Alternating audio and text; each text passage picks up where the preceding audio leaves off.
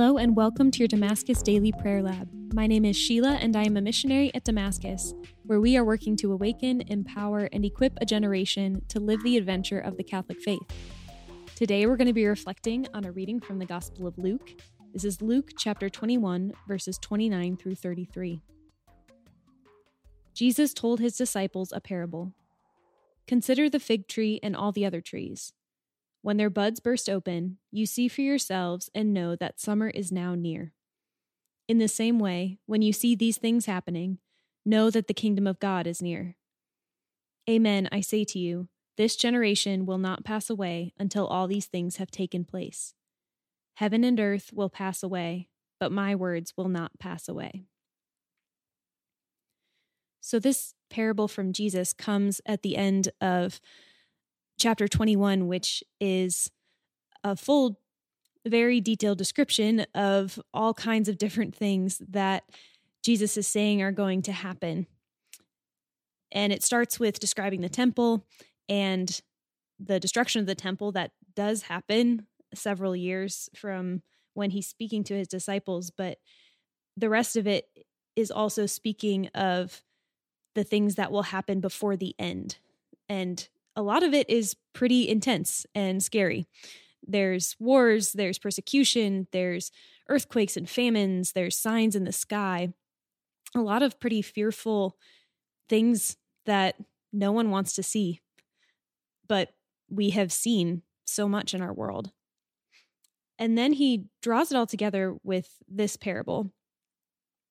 And what strikes me is that as he's pointing to the trees, I would expect him to be using the analogy of autumn, something we've recently seen around us where the leaves on the trees change color and then they fall off and die.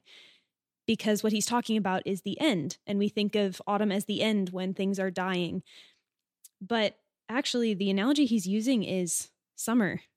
He's using this analogy of growing things and of new life bursting forth.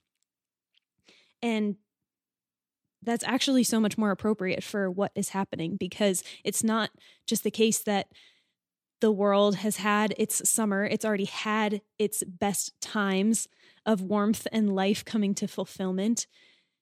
But that is actually still coming.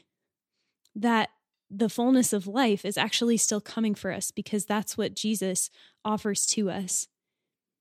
And what is beyond and on the other side of those trials and tribulations that are coming is the hope of the world to come, is the hope that we have in Jesus' words that will not pass away. And he's speaking all of these things in order to strengthen our hope and to strengthen the hope of those who follow him that even when these things happen, even when these terrible things are coming upon you and the world seems like it's literally falling apart, that we have a hope that endures beyond that that our hope isn't so fragile as to depend on the things of this world, but actually it goes beyond this world. And even when heaven and earth pass away, Jesus' words do not pass away. And that's why we have to place all of our hope in Him. And it's good for us to have a sober mind and to look at the things that are happening into world in the world and to pay attention to the signs of the times and simply to know and unequivocally that Jesus is coming, that he will come again in glory to judge the living and the dead. And even as we step into Advent and as we celebrate his first coming and his humility and his love for us that he showed in coming in poverty and weakness, we also recall and prepare ourselves to know that he is coming again. And we look to his words to strengthen us to endure the things that will come and to know that our hope is in Him and that we set aside anything that keeps us from Him so that we can fully belong to Him and set our minds and our hearts on what is eternal. Again, this has been a scripture reflection on the Gospel of Luke. My name is Sheila, and we want to say thank you so much to St. Gabriel for all the ways they bless us at Damascus. To learn more about Damascus, please visit damascus.net.